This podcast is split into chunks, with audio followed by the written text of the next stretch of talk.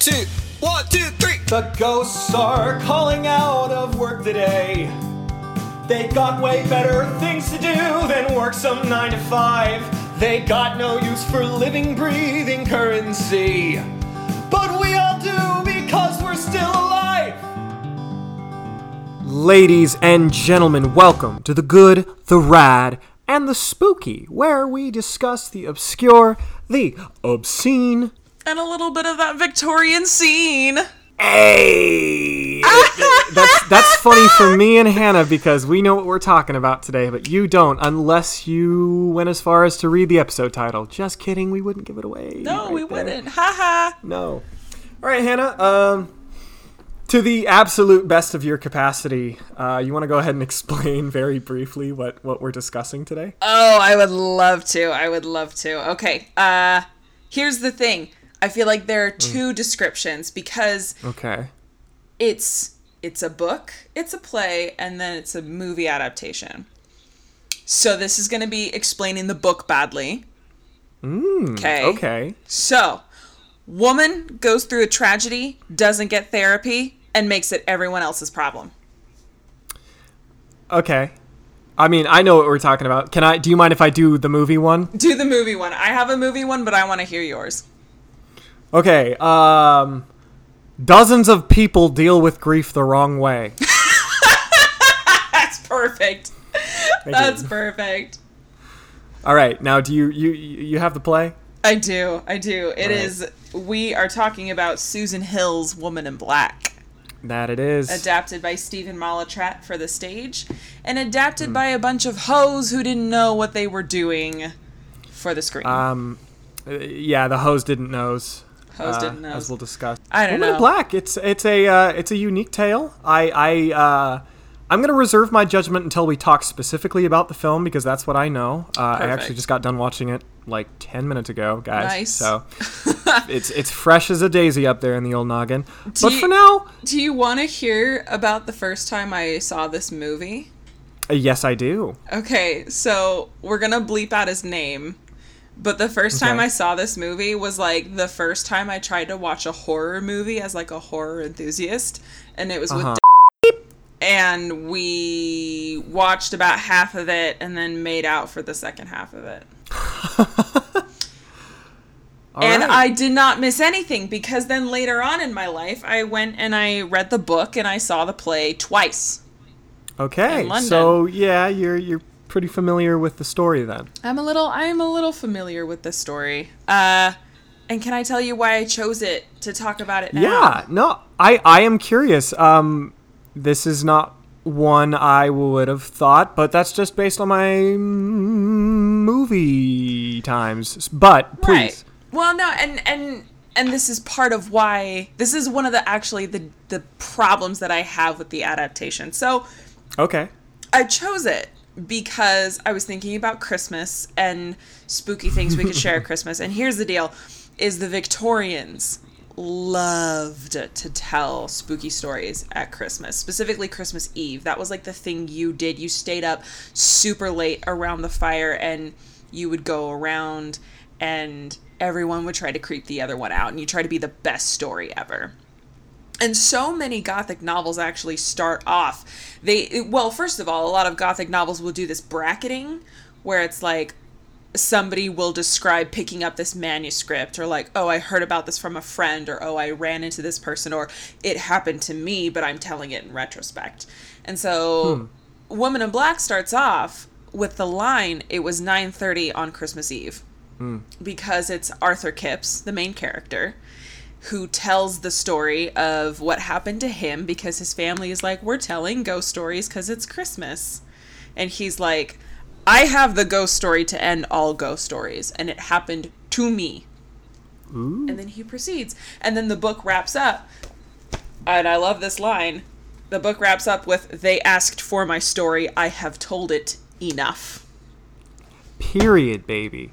I love it, and I, I just ooh, it's so it's so good. So anyway, so I thought since it's a very festive time and it's a very festive activity, I suppose, to tell spooky stories. This is a tradition I really think we should bring back. I Oh, absolutely. thought we could kick off Christmas with uh, the Woman in Black. Darn tootin'. Merry Christmas, y'all. The holidays are here, and so are the spooks. That's right, October all year. Just kidding. Christmas can be just as scary. It's interesting to think of it like uh, in a modern Western uh, kind of setting. The uh, Christmas stories is kind of the equivalent to, uh, I don't know, cabin in the woods type stuff. Yeah. As, as, as far as having uh, a very blank palette to then spook from. I don't know. Right. No, no, no. I, I totally, I, I completely agree with that. So yeah. So should we summarize this thing uh, for the Let's friends at home? it. Who haven't I, it? I mean, yes, and I, I'll say off the bat, the movie. uh, I mean, the story is very different between adaptations, um, but I will do my best to go along with what I know from the movie. Can you hear my cat? Yeah, Spooky's just checking in, making sure we're still having a good time. Come here. She's yes. So she's uh she likes attention. So we can Yeah, either that's keep this moment or not. But uh okay. So uh why don't you walk me through the movie and then I'll I'll point out a couple things that that differ in the book and the play. Sure. Because the book and the play are basically exactly the same. The play Okay, brackets right. itself a little bit differently than the book does. Sure. But for the most part, it's the same. Okay. So talk So- me through the movie. The film begins with a pretty nice opening sequence. We see a few little girls uh, sitting around a tea set. There's some nice ominous music going, set in the background, and then there's this lovely shot where we are from a higher up point in the corner of the room looking down at the girls, and they all simultaneously look up at us. And, you know, the magic of film and perspective tells us there is something here that we, as the audience, don't get to see, but they unfortunately have to. Uh, they then proceed to turn away and walk out the window and die. So that's uh, that's the first forty seconds of the film, just uh, to get everyone uh, you know familiar with what we're what we're working with here in the next Yeah. That's uh, hour and a half runtime. That's a great taster. It's nice, and I will say, uh, as somebody who's pretty critical on both movies and especially horror movies, it was a good opening sequence. Um, Yeah. I, I, I just, and I, I guess I'll dive more into my opinions after we talk a bit more about the the, the story. But um, good opening sequence. That's kind of what we're presented with. Uh, we are then introduced to our protagonist, who you learn very quickly has uh, a dearly departed wife who uh, died giving birth to their son, Joseph, and he is clearly having a rough time. Um, so to uh, further the fact that our, our dear Arthur, the protagonist, is down on his luck, uh, we then have this lovely exchange between him and his boss, who tells him, "Ah, "This is the last straw, Arthur. If you don't go to this home and organize all these papers, you won't have a job, and we're going to throw you on the street." Uh, and he says uh, something along those lines. And uh, so he, a Because very it's sad. da- Victorian, right? It and the only yes. place for poor people to go is the street. the street. street. Uh, and then a very sad Daniel Radcliffe uh, is riding on the train for a little while, and he falls asleep. And then uh, we are introduced to uh, my favorite character in the film, uh, Sam. Right? Um, Sam Daily.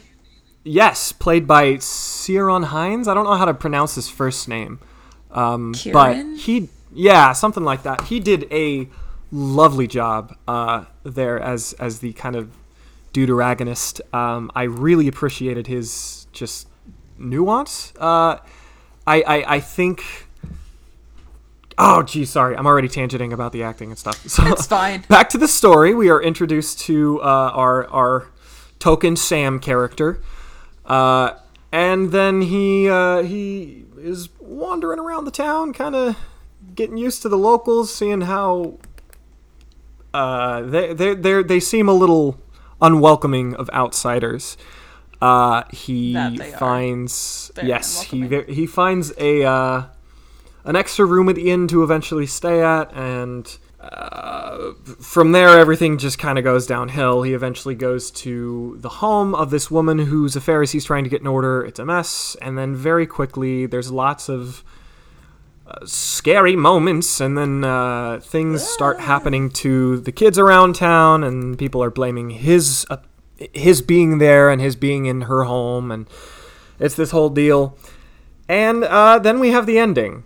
Um, oh, the ending. which, yeah, we've got the ending. the whole. So Uh, what you're saying is that the whole plot is literally just spooky things happening in this house, and it's a mess. Yeah, well, it, it kind of as okay. Um, I'm reserving some judgment here because I myself love a lot of movies that go off the beaten path of a narrative structure, but this one just kind of went off the rails uh, for a little bit, um, and it just seemed it seemed a little vignette in the sense that there were some scenes that just kind of felt like we're gonna do this now, um, which is okay. Uh, but as far as the narrative goes, yeah, just a series of scary things happen within this home.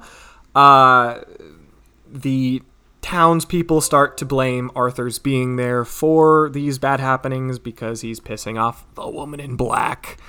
Um, and there's just kind of a lot of back and forth of him trying to figure out what's going on. And also you know what? I i, I just want to say if there wasn't a ghost in this movie uh, it would just be arthur does anything but his job the movie because even before we're introduced to any scary elements in the film he just does not organize any of those papers he's there to organize and he got distracted really easily. This man is clearly in the wrong line of work. Uh, anyway, I will say there were some really, really lovely shots in there of uh, landscapes and um, Oh, sure. We love a good landscape. of yeah, I'm gonna come specifically back to of that, a couple of the actually. homes. Great, love it.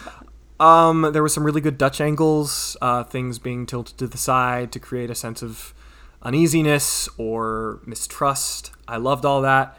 Uh, but yeah, the story just kind of kind of yo-yoed for a bit. Um, and I'm gonna uh, yeah I'm gonna I'm gonna pin it there, and then I'd like to hear from you kind of the differences of the book up until the ending because uh, I want to talk about the ending. We'll talk about oh, we'll talk about the ending because I hate I hate the movie's ending. So the book, uh, the book starts off kind of like I said before with Arthur Kipps. Um, he's much older. Um, he's got Okay. a family um, with his second wife, and they're all talking about stories. And he's like, "Oh, buckle up, I've got one." And then he launches into his own retelling of this the play starts off with um, Arthur Kipps bringing a play script to this actor saying i need to tell this story. I need to get this out. I need to I, this is like my way of processing things and i need other people to hear it and to listen to this. Uh, and the actor is and you you immediately get the sense that arthur kipps is coming from a very humble place and the actor is very full of bravado, a very full Okay. of I don't want to necessarily say themselves, but just confidence. They're very Sure. self-assured, um, and and it's uh, what I think is very interesting. So so then the play does this thing where Arthur Kipps, the actual person that all these events happen to, kind of takes a back seat while the actor plays him. Okay. So the actor is playing a young Arthur Kipps while the older Arthur Kipps steps in as side characters. So it's kind of it's a little confusing definitely to read, so I don't want to spend too much time on it, Sure. but uh that's that's kind of the bracketing that happens there. Um and it's really interesting to set it up that way because old Arthur Kipps has learned and that's why he's humble and that's why he's broken and Mm. this actor hasn't gotten it yet and that's why he gets to act like young arthur who did not get like it when that. he walked in Yeah. uh, to this story so so that's the book and the play um, it starts off with uh, the same assignment arthur gets asked to go and take care of um, alice drablow's affairs as she's died okay. um, however, he doesn't have a son. He's engaged and he's very happy and he's very responsible and he's very well liked. He's he is confident. He is self-assured. He knows Yeah, what that's he's doing. very different from the film. It's very different from the film. It's very different from the film. Um, and what this Arthur, what what book and play Arthur bring to this story is a sense of patriarchy. mm. They bring this sense of I know what's going on because Arthur comes into this small town and he's like, "Oh, you poor peasant folk, here I am. I am a mighty hoity-toity Londoner and I live in the city and so I know more than you." So he gets into this Right. town and he finds out about, you know, the ghosts that they're all scared of and he's like, "Ghosts." Whatever. I know that ghosts don't exist. Ah, ha, ha. And he has several paragraphs where he basically like he does Like he does this backhand compliment thing a lot where he's like oh what it would be like to be so small-minded and to live in a small town that like little things that don't matter would worry me so much. Like oh that sounds delightful. And it's just like oh gosh i don't care for you at all. You don't Arthur. really you don't really sympathize with arthur in the beginning because he's just hair toss toss uh so that's that's the first big difference is arthur's character when you first Oh, come in yeah. um, the second thing is that Arthur actually does his job, and that's why he finds out so much. That's how he's able to uncover the story. Is because creepy You things are say. happening. I know, right? What? Just, just, just do your damn job. Sometimes Uh, you might push the plot along. Who knows?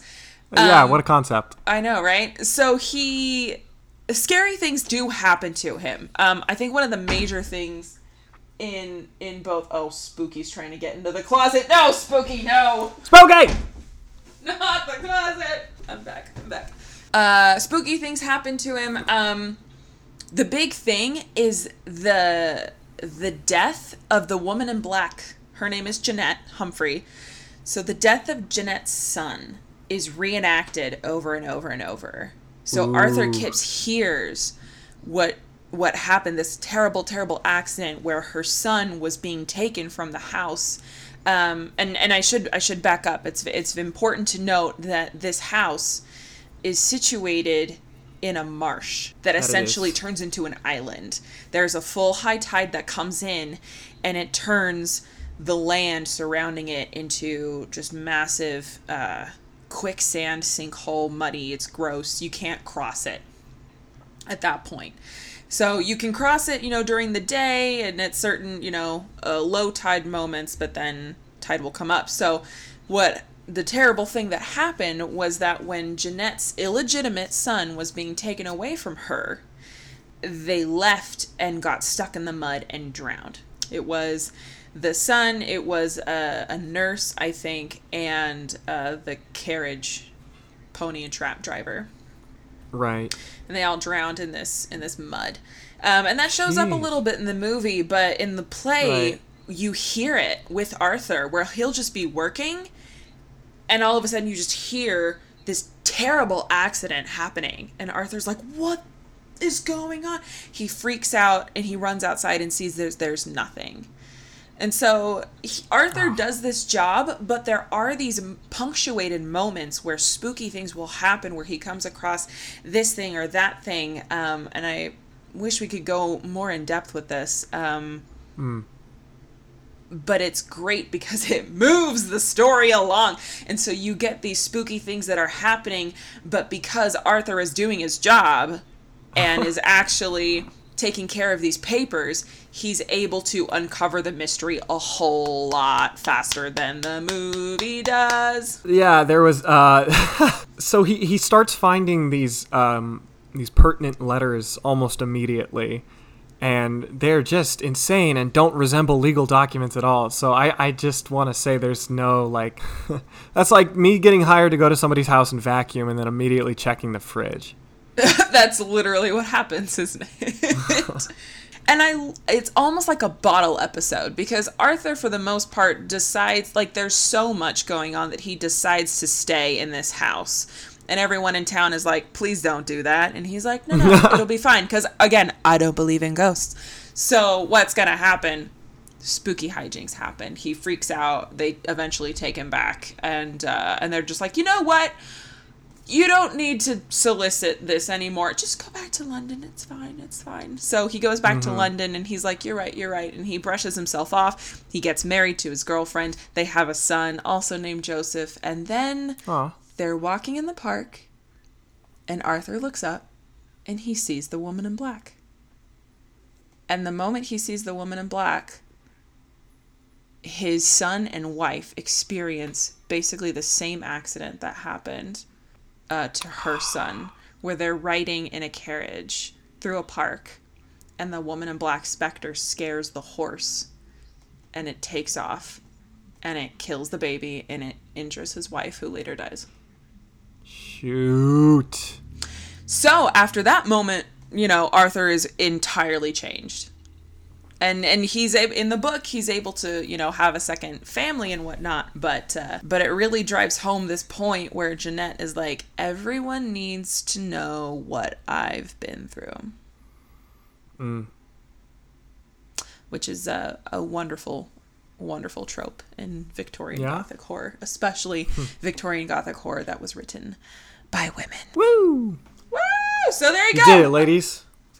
That's uh, Woman that's in black. the uh, that's the, about the summary. Uh, it's a really shoddy summary. Everyone, please don't watch the movie. Read the book.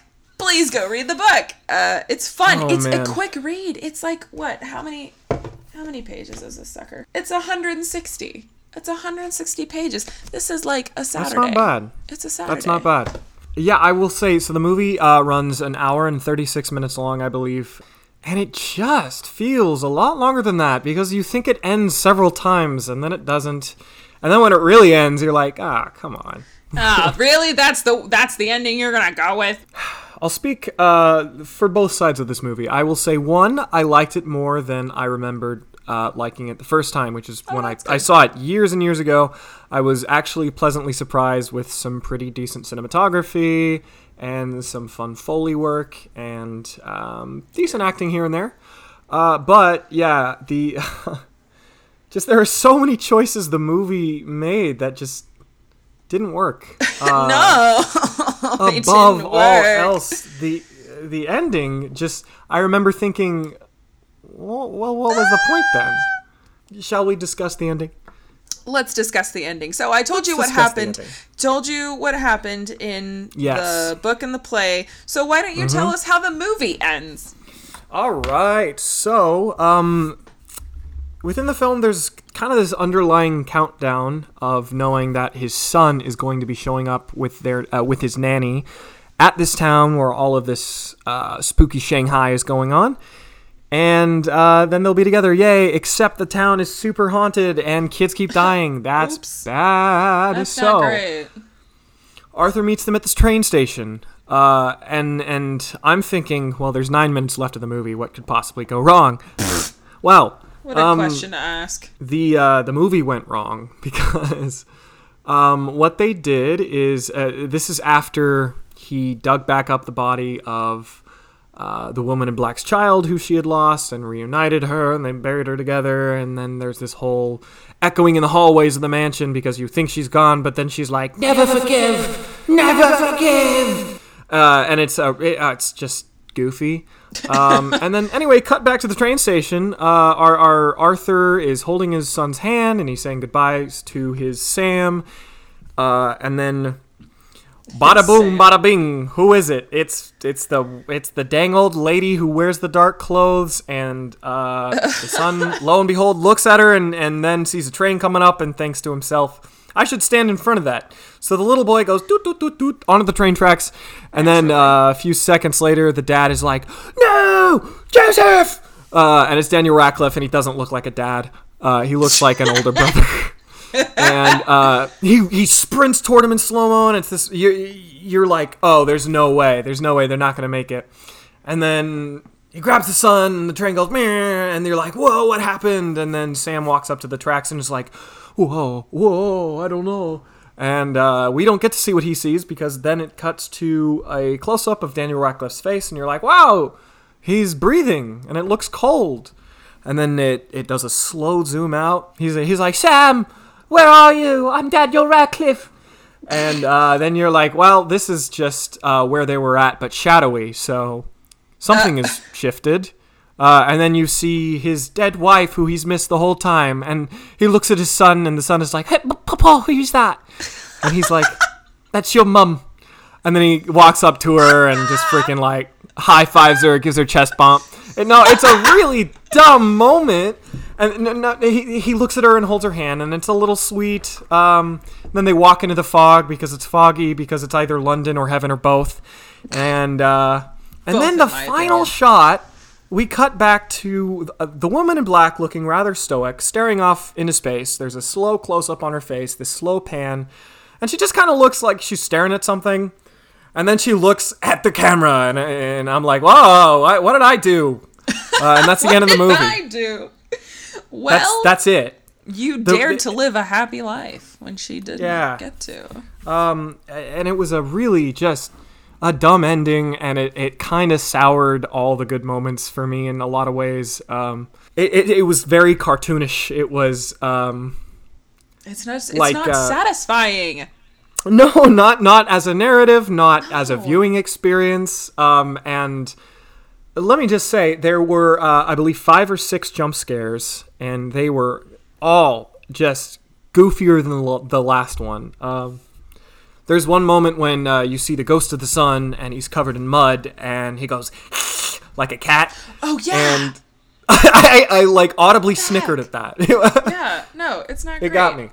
It's not No, not great, not So, scary. let me tell you. Let me tell you why this ending is unsatisfactory, and then we're gonna come back to the jump scares, and we're gonna come back Yes, to please. a couple of other things. So let me tell you why Love this it. ending is unsatisfactory. Is because this story is Victorian Gothic, and I promise that I did not start this podcast with you to turn it into a Victorian Gothic podcast. but this is my crusade. If if nothing, if I do nothing on this podcast, at least I will educate the children about Sure. Gothic horror.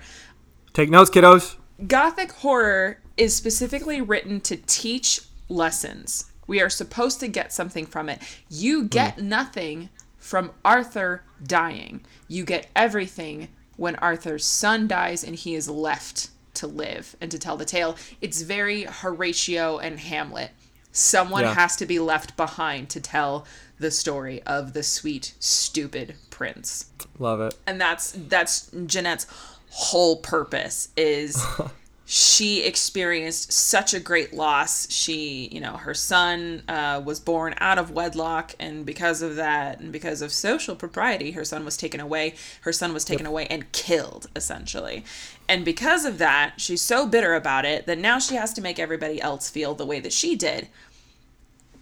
And that's kind of how Victorian Gothic as a genre got started. It was a it was frequented by women who were like, "You don't understand how I feel about the situation, so let me write you a ghost story, and then maybe you'll get it. Then maybe you'll get Want some empathy? idea." Have some freaking empathy. Have Feel some that. empathy. And and so the book has these beautiful moments where like the first time that Arthur like really registers that he's seeing the woman in black, he describes this feeling um, of like being overcome with anger and despair. And just Oh, bitterness. cool. And he just describes this just terrible, sickly feeling. And it's like, aha! There's the empathy. There it is. Yeah. And you don't get that in the movie. You don't feel Yeah. that. You don't you don't get to What you get in the movie is ah, a ghost. Yeah, really though. Or, oh no, here's more often than not, ah, a bird. Those jump scares don't do Oh, anything. Those so jump scares are for no reason. So that's why that ending is unsatisfactory. Is because you're supposed to learn from something from this tale, and you don't, and you can feel it, and it's yeah, the moral of the It's not story in uh in this one feels like, hey, don't worry if your young wife died, because eventually you'll die too, and maybe if you're lucky, your youngest son will be with you dead. Because Yeah. that's what the whole thing felt like. is is the whole movie just propaganda for like families can be together forever? And for the family You know for the family right. back at home that might not sound familiar to you but uh, that's uh, that's a little religious joke for for a couple of you in the know. Uh, so yeah i think i think that's what it turns into is this propaganda of oh no it's it's fine because when we die we're together. And it's like that's not the point the point is bitterness in this life. Do you mind if I branch back to the film for just a minute? I think we should. Let's let's branch back to the film. There is a uh, one of my favorite parts of the film was actually they, they there was this visual symbolism in the dichotomy of black and white um which i really enjoyed um it, it raised a lot of questions. I mean, so let me take a step back. Uh, Okay. In visions of seeing his departed wife, Arthur's departed wife, who he loves very dearly, you see the flowy uh, white dress. He always remembers her in her wedding dress, and ultimately at the end sees her again in her wedding dress. Um, very much on purpose to be set against the woman in black. Uh, and so there was there was this idea that that white well, you know white and black you've got light and darkness very surface level but then you you dive a little bit deeper and it's love and it's grieving and then it's uh, it's fragility and it's stoicness uh, there there were a lot of a lot of those parallels I kind of saw in the film and really enjoyed and I will- I will say one more thing that they did very correctly Sure, props why not? in the kids room is uh, I mean oh boy. If anything added to any horror, it was just the Victorian age wind up toys. Those were good. Oh, I like because they're all filled with lead and they're poisoning slowly. Can we do Can we do an episode Yes, about all the things that were slowly killing the Victorians that they put inside their own homes and bodies oh, war? or on their body. Yeah, absolutely. or on their bodies. The Victorians were uh. slowly either driving themselves insane or driving themselves into the grave. Just wanted to throw that out there. We'll come back to that another day. Yeah, or, or uh, But you are correct. love it. Yeah, I think they were What always actively trying to rot one part of their body or another. What's that? What? For real though. What what I was gonna say, what is it about those children's toys that's so creepy? Why does that work? Why is that so good I in horror? Well, I, I think it's probably just sitting in the uncanny valley because you look at like old, uh, Oh. j- just things throughout the generations you've had uh, varying levels of people who design toys and varying levels of them being in and out of touch with children. Uh, and I think this was the perfect prime time of people having no idea what cute was and no idea what children would actually enjoy. so they just concocted as many terrifying things as they could. And that's my uh, that's that's my historic fan theory. I really like that. I was gonna say, uh, I think it draws on that primordial fear that that we're all just scared our kids are gonna rise up and kill us. Yep, they're gonna go all children of the corn. I don't know. I exact. Oh, I'm terrified. I'm terrified of being a mom of like a three year old, like three to four. Oh, man. that's what I'm really terrified of because that's when they're walking and that's when they're like eye level to your bed. So in the middle of the night, they can come up to you and be like, "Mom, can I get a glass of water?" But they never really say it like that, do they? And they're always super super creepy at that age, and so they very well could just come up to you and be like, Yep. grandma has a message for you and it'd be like you need to get back you Oh need to get back gosh. i'm not your mother anymore right now Go to your I'm room and we're going to church that. in the morning. we're going to church in the morning Oh my gosh. Yeah, as soon as as soon anyways, as human kids. beings start to learn how to say things, it's it's game over. you better not learn how to speak english or else We're gonna take uh, just a quick commercial break, and then we'll be right back with the women in black. pee break Yeah, we're gonna go pee. You heard it here first, folks. Has this ever happened to you? I'm just trying to fly my broom to work, and these f***ing kids keep throwing rocks at me. Or maybe this. I just wanted to feed my henchmen the souls of the damned, but those darn kids on the cul-de-sac keep coming by here with their dang meters and their fucking dogs trying to solve some dumbass make-believe mystery. I just want to do my bidding. Then it may be time to try the patented Kid Be Gone, new environmentally friendly device that will leave you saying, Not so tough now, Billy, now that you've lost your stupid throwing arm. This revolutionary new device latches on to whatever the child values most and gets rid of it for you. See, they will be far too busy picking up the pieces of their broken life to bother you. They've got plenty of other things to worry about. But don't take my word for it. Here are some customer testimonials. Well, ever since I started using this device, the kids have been staying out of my layers.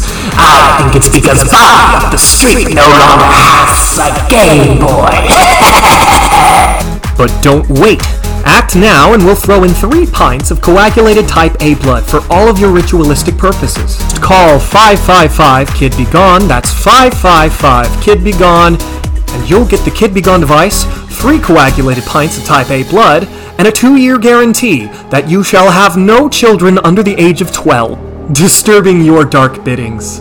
Kid Be Gone is created by the Coven of Toy Makers, also responsible for bringing you Baby's First Broom and placenta flavored jelly bears. Act now so you can get back to just doing you, the way the Dark Lord intended. Warning. The Kid Be Gone is extremely illegal and immoral. Coven of Toy Makers holds no liability for any metaphysical dismemberment or transfer of consciousness between user and target. Keep out of reach of children and the elderly. And we're back. Connor, are you ready for a rant? I'm so re- I'm always ready for a good old rant. So let's talk about this rocking chair, okay? Let's talk about the rocking so Connor, chair. there's a rocking chair in the show. There's a rocking chair in the book, Uh, in the play, is. in the movie. There's a rocking chair. There's a rocking chair. Yes. Uh, rocking chair. Yep. that rocking chair is really important. It's really important. What does the rocking chair do in the movie, Connor? Okay, so the rocking chair. Um, actually, there. Okay, I will say one of my favorite scenes in the film was uh, involving the rocking chair, but it was really more so just uh, a good use of sound effects. Uh, so at one point, our uh, our dear Arthur is doing anything but the job he is there to do, and he starts hearing a creaking upstairs, and he's like, "Oh no, what's that?" He goes upstairs and he goes to the room, and oh no, it's locked. So he goes down to get a hatchet, and he's gonna knock down the door, and the door's open when he gets back up there. So it's just a rocking chair, and the rocking chair is rocking, and it's all it does for a little while. Uh, come to learn. That's where Jeanette killed herself on the rocking chair. Oh no, just Uh, jumped and off of it. yep, she she did the old jump, and uh, that's that's kind of it for the rocking chair in the movie. So, rocking Yeah. chair, yeah. So let me tell you, let me tell you a little bit about that rocking chair. So Tell that happens in the the play. rocking- It happens in the play and in the book where Arthur hears this creaking, and I love the way it happens in the book because Arthur's just sitting there doing his thing uh, in this house, and he hears the creaking. And he can't place it. He can't place it. He's like, "Gosh, I know, I know that sound. Why do I know that sound? Why do I know that sound?" But it's like it's so it's so familiar to me and he keeps thinking about it and then he realizes it's a rocking chair because he connects it to his own memories of being a child and being held Cool. by his mom by his nanny and uh, receiving comfort from this rocking chair. So he realizes it's a rocking chair. He goes into the nursery. It's locked. Goes and tries to bash down the door. It opens and you see this rocking chair is just rocking. And i think it's really cool to see things on stage um, because like kind of like you know how you were talking about practical effects? Oh yeah, oh yeah. It's it get i, I don't want to pit film against theater sure. but i think it's so much fun to see practical effects on stage Oh, because yeah. there's a Good little bit of like oh you can't magic. cgi that thing You darn tootin' Oh. you can't. So so I love I love to see that rocking chair happen and Arthur's just like oh and so he's comes into this room feeling a certain kind of way about this rocking chair of just like oh mm-hmm. mothers I love my mom and I had such a good childhood. And then the second he crashes into the nursery he gets hit with that same feeling that he felt the first time he saw Jeanette where he just gets this feeling of anger and hurt and despair. Oh, Man, that is and in cool. the book and the play, Jeanette does not kill herself on that rocking chair. She just withers away. She just really. it she just shrivels up and shrinks up and just it's one of those very gothic Victorian like, oh, they died of a broken heart, which is just Yeah, a fancy yeah. way of saying malnourishment. Or an illness. uh, uh, tuberculosis, mayhaps. Uh, and so, so yeah. So when I saw that in the movie, I was like, no, that's not what that rocking chair means. That Yeah. rocking chair is not a symbol of death. That rocking chair is a symbol of nourishment. Oh man, yeah, that's uh, that's that's got a lot more depth. I uh, I, I wish they would have kind of played with that a little bit more in the in the film, but of course, I'm angry about it. different mediums. So- yeah, And then and then here's here's the fun fact. I'm not legally allowed to say that I worked on this show, so I'm going to say that I didn't. But if I did, if I had Uh-huh. worked on the show, I may or may not have purchased a rocking chair for the show that I did not work on. And that Mm-hmm. rocking chair is now in my bedroom. awesome. Uh, hypothetically, uh, if- Hypothetically, if, I if had were a rocking bedroom. chair, if I Yeah, if yeah, I had a bedroom, that that would be awesome. for all But- you know, I just exist in this office. yeah, yeah. Who knows? Who knows? You don't know. You don't know. you don't know nothing. So you Um, don't know anything. So so there you go. That I have feelings about that rocking chair, and and again, Hmm. um, I think that rocking chair is so important to the play and to the book because it humanizes Jeanette. And this is one of the things that I I really am not appreciative of the movie is that though she is an antagonist, they just made her so two dimensional. Oh yeah, the uh, her whole backstory was she was crazy anyway, so they took away her kid. Right. Um, and it was her sister who was watching her son. yeah. Um, and then So she, it's I mean, just great. yeah, yeah. There was there was no. Um, I I I am of the belief that a truly good villain, you almost are on their side. Uh-huh. It wasn't. It wasn't even almost the case here. It was just kind of like, okay, she's an angry ghost. That's it. Right. And Right. and let's get something straight here. Killing children is wrong. We Uh, yeah, I'm- pretty. Yeah, for killing children. that's a no-no.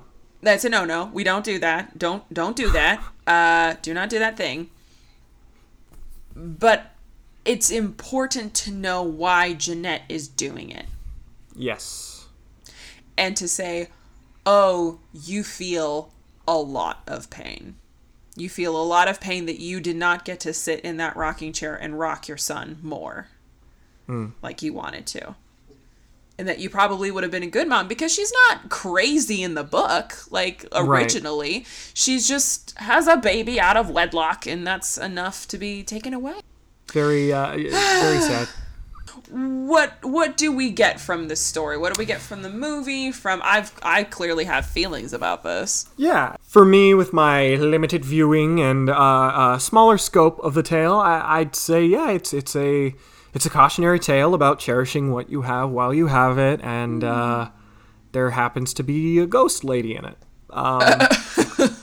Oh, there she That is. Said, all things considered, this was relatively a more tame horror film. It's rated PG 13. There's not an obscene amount of blood in it. The blood that's there is cartoonish and goofy and doesn't look like blood at all. Very true. But yeah, you know, you know, I, I think it's it's comfortably right at PG 13. So Yeah, yeah. It's well, and and it, I think it's funny because again, I saw this mm, when I was eighteen, I think. Eighteen. yeah, maybe 19 no i was 18 i was 18 when i saw this and uh and it scared the heck out of me.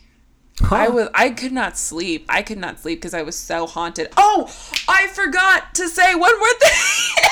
Yeah, yeah, yeah. Hop back to it. okay okay okay. So you know how much you hate that ending where the woman in black just kind of like looks up at the camera and you're like why are you doing that? Yep. you want to know why Yeah, it's great. because it's a tradition in the play Okay, okay. It's not the. It's not in the book, but it's in the play. Yeah. So what happens in the no, play? No, I can respect that.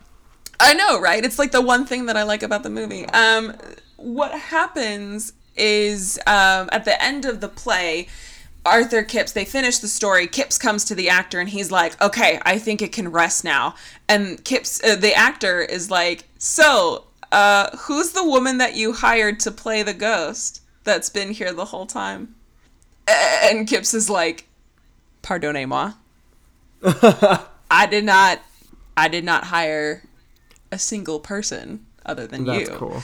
And the actor's like, "Ugh, fudge. And so the lights go out as when everyone's filing out, a light pops up. It's like you can only see it if you turn back. If you leave the show before like anything happens, because they do their bows and everything like that, if you turn and leave, then you won't see the woman. But if you look back at the stage, there's a light that pops on and you just see her face. Cool. and it's a little eerie. So that's why that happens in the movie. Okay, That's there you go. no, that's fun. See, okay, and and that feels like a nice little Easter egg. But I will say, uh, from the perspective of just the film, it was oh very. no, it's not great. Oh no, I don't know. She's coming after you, I guess. Yeah, so, but no, so- I, I I will say, uh, nice, comfy six out of ten as far as the film goes. Yeah, it's it's one of those films that's like, are you looking to get creeped out for no reason at all? Do Mm. you just do you just want a couple of you know shocks, as it were? Maybe you want to look Woman at Daniel. Radcliffe's beautiful blue eyes for a little while. Yeah, Sure, Who knows? Why not? Harry Potter. he exists outside of Harry Potter. Sure. That's true. That's Uh, true. although I personally, if you want to see Daniel Radcliffe do something not Harry Pottery at all, find the version of Rosencrantz and Guildenstern are dead that he's in Oh, I- when they did it on West End. Okay, I'm Go so on board. That sounds incredible. That's great. I saw that one and I was like, oh, he really isn't Harry Potter anymore, is he? Look at that. Look at that. Oh, that's awesome. That's awesome. So Um, okay, so yeah, major major takeaways from from this movie. Ah, What do you think? I think uh hold your people tight, folks. Hold your people real tight. That's Yeah. that's my um that's my moral takeaway. That's the moral of the story. Uh love your loved ones.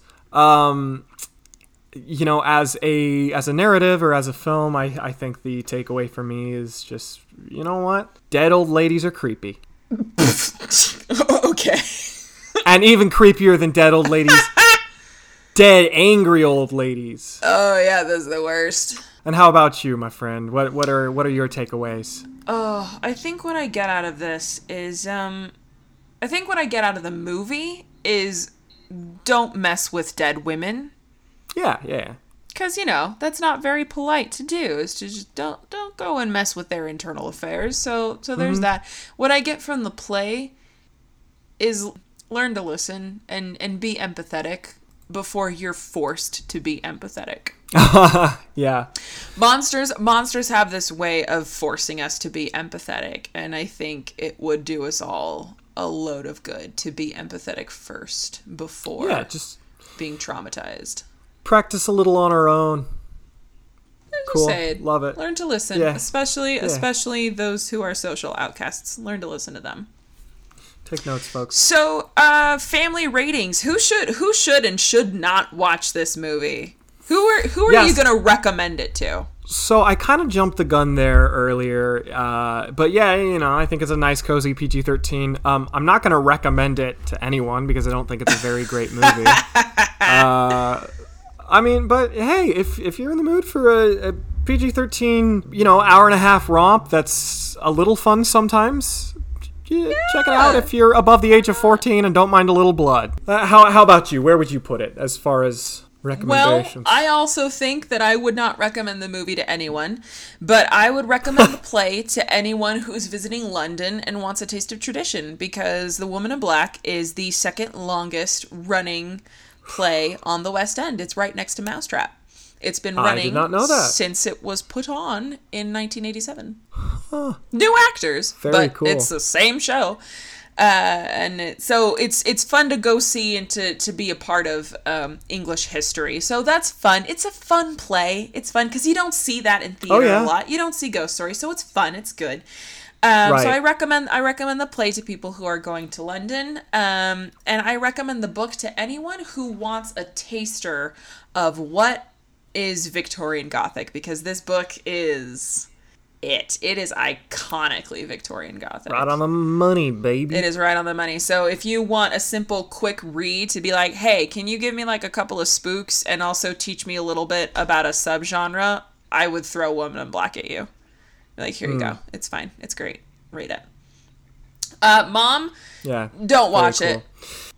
Mom doesn't need to watch it. Mom doesn't need to Yeah, watch it. Yeah, we got another it. one. It's Uh, not a not a mom movie. it's not it's not it's not mom friendly it's not mom friendly um and and then yeah i wouldn't really recommend it like we said before to uh to anybody because it's just not good There, your time is Rocky, worth more. you should read it. uh, And and I I will say I will say I had a I had a good time rewatching it. Um, Good.